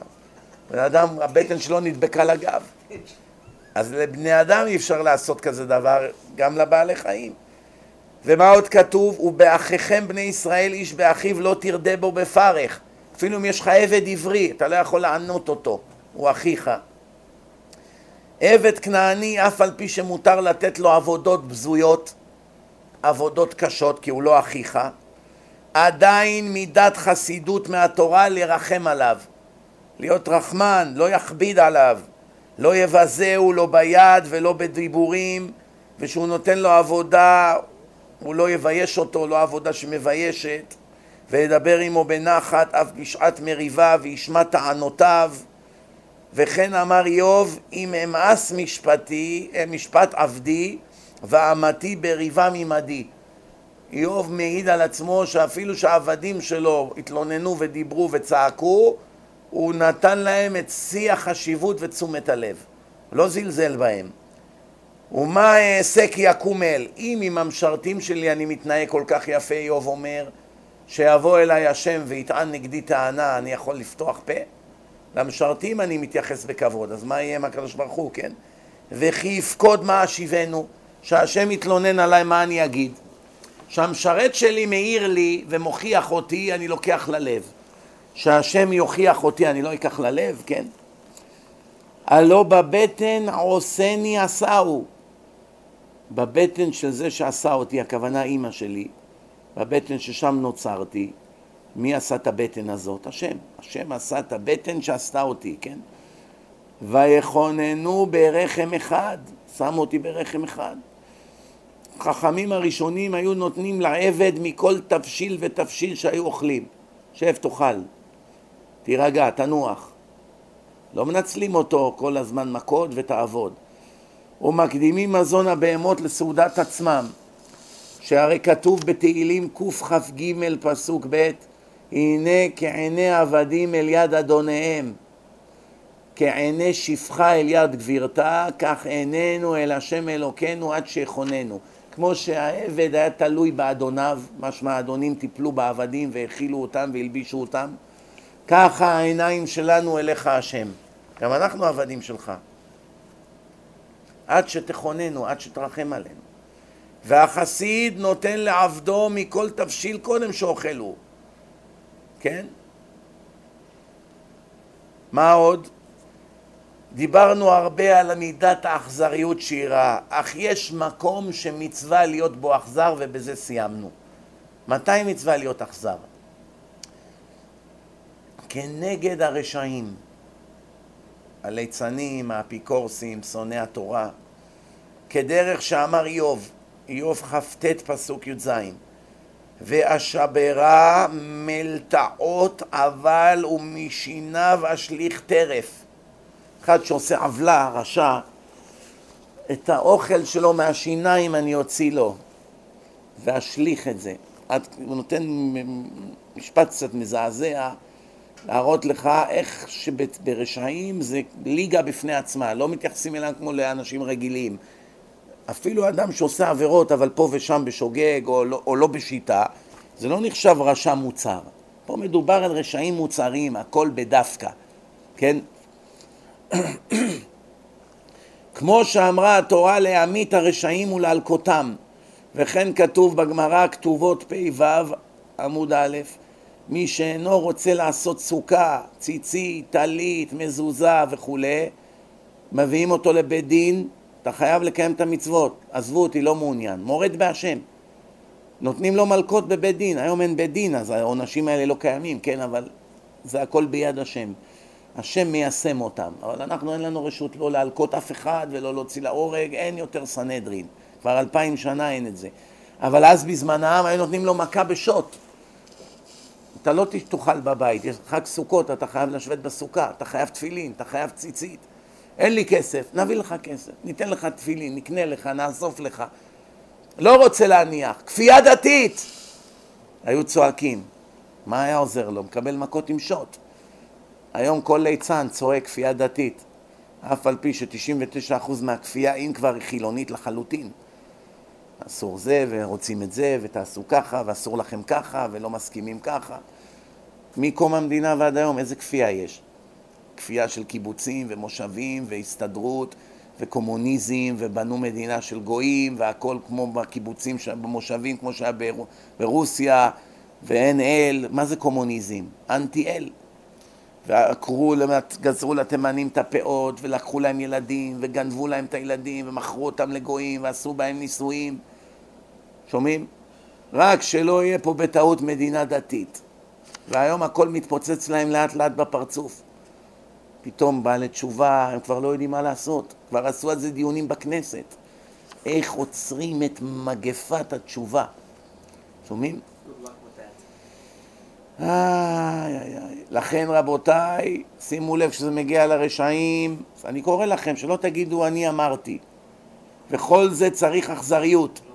לרדוף הרשעים ולהכביד עליהם ולהחזירם למוטב בכל מחיר. עד שהוא לא יחזור למוטב לא עוזבים אותו. לא כמו היום, תניח לו, הנח להם לישראל. מוטב שיהיו שוגגים מאשר מזידים. יש כל מיני דרשני סרק היום. כל אחד מהם נהיה רמב"ם. עזוב אותו, גם זה טוב. עצם זה שהוא בא לתפילה בעשר גם כן טוב, אבל התפילה התחילה בשמונה. גם בעשר טוב, לפחות הוא בא למוסף, עדיף מכלום.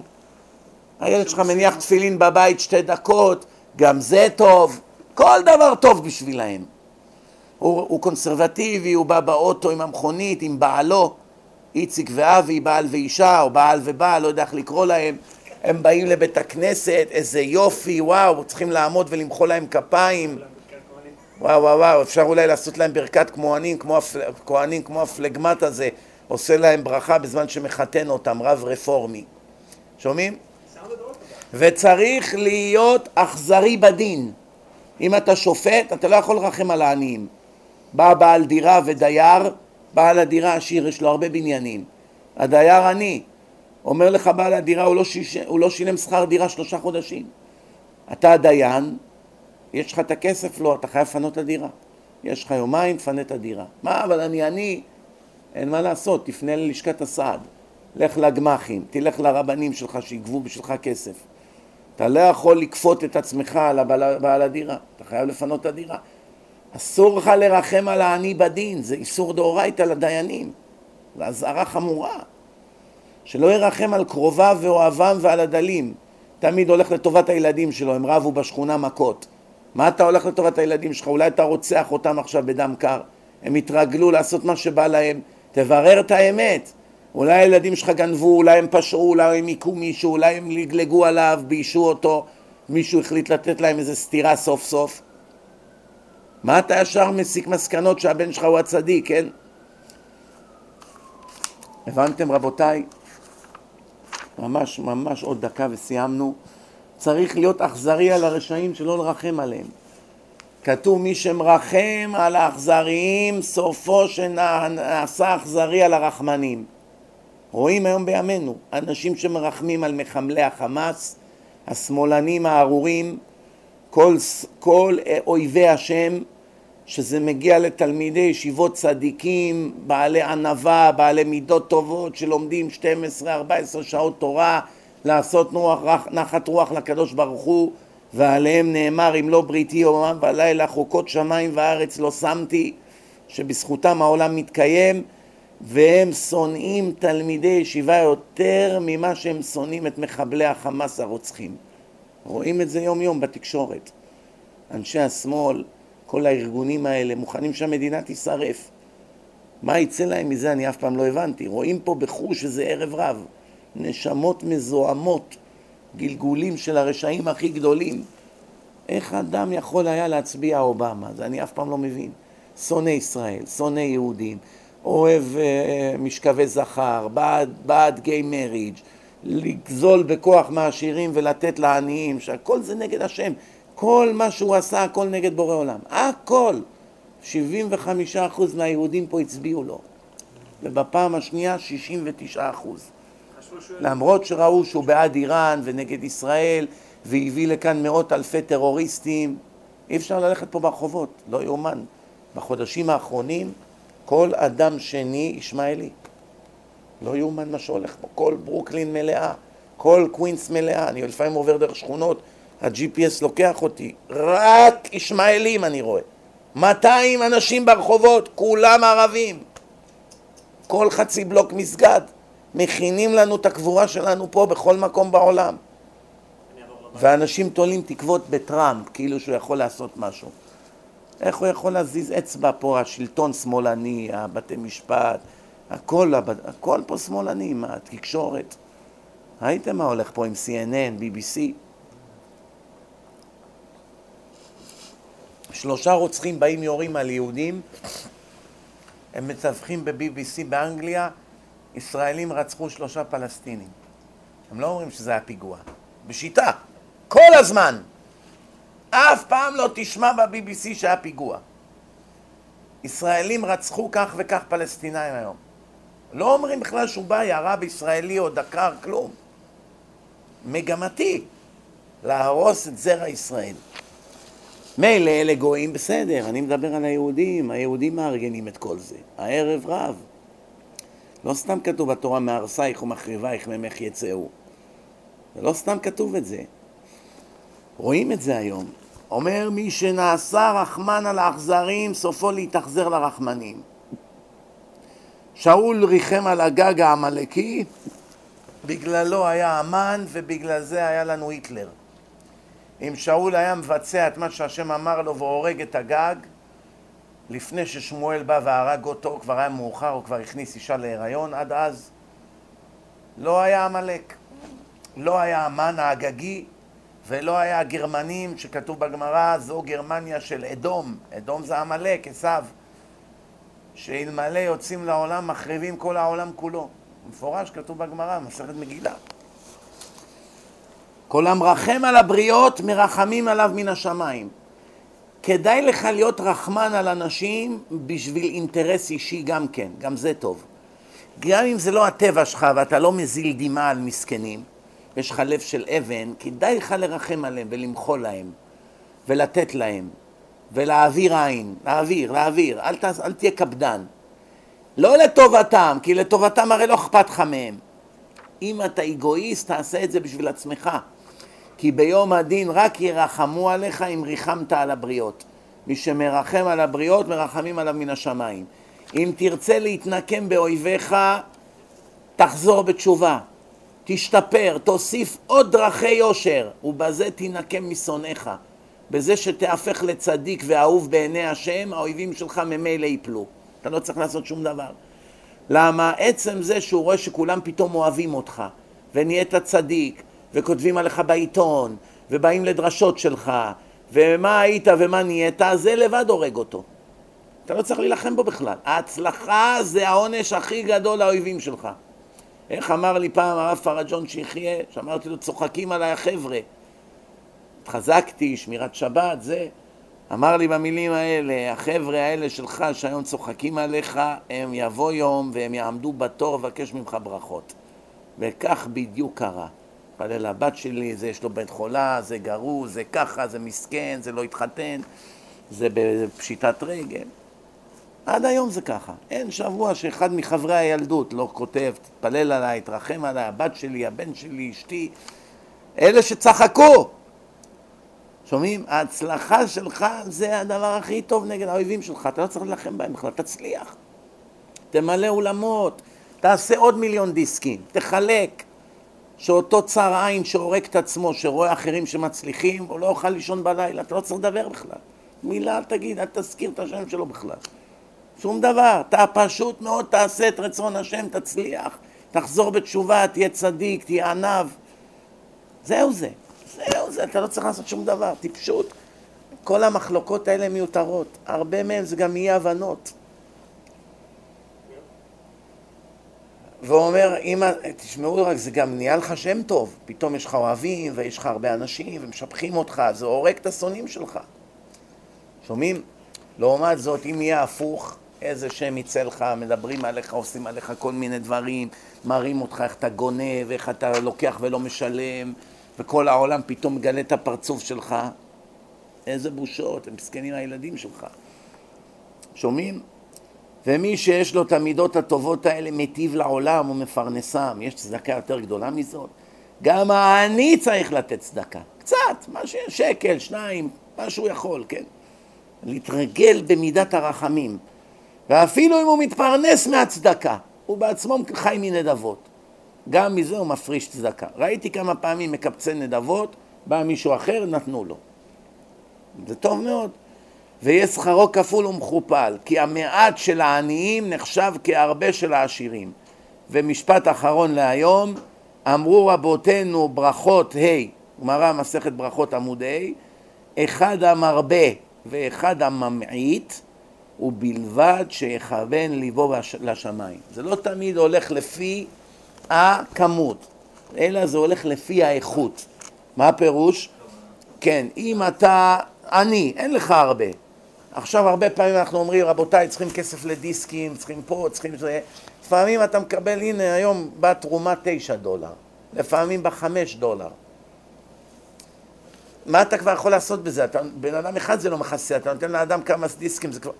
אבל אתה רואה שהבן אדם שנתן את זה התאמץ, בשבילו זה דבר חשוב. אולי זה נער, אולי זה באמת איזה עני אחד. אתה לא יכול לדעת, אולי בגלל שעני כזה נותן סכום כזה שנחשב כזה קטן, אבל אולי בגלל הקושי שלו זה נחשב בשמיים כדבר גדול, דווקא מהכמה דיסקים שיוצרו ממנו יחזרו איזה שניים שלושה בתשובה. ויכול להיות עשיר שנתן אלפים, אבל בגאווה ובבוז ובשחצנות ואני יודע מה, אולי בקושי יצא מזה משהו. זה רק השם יודע. יהי רצון שאנחנו נזכה להיות מאלה שנותנים ולא מקבלים. אמן. ונעבוד על המידות. אמן. ונתחזק ביראת שמיים. אלול, אלול מתקרב, רבותיי. עוד חודש ומשהו אלול, זהו זה. זה לא, זה לא צחוק. אני מקווה שעד סוף אלול אני אצליח גם לגמור את הסדרה הזאת, שיהיה לנו כלים ליום הדין. ברוך אדוני לעולם, אמן ואמן.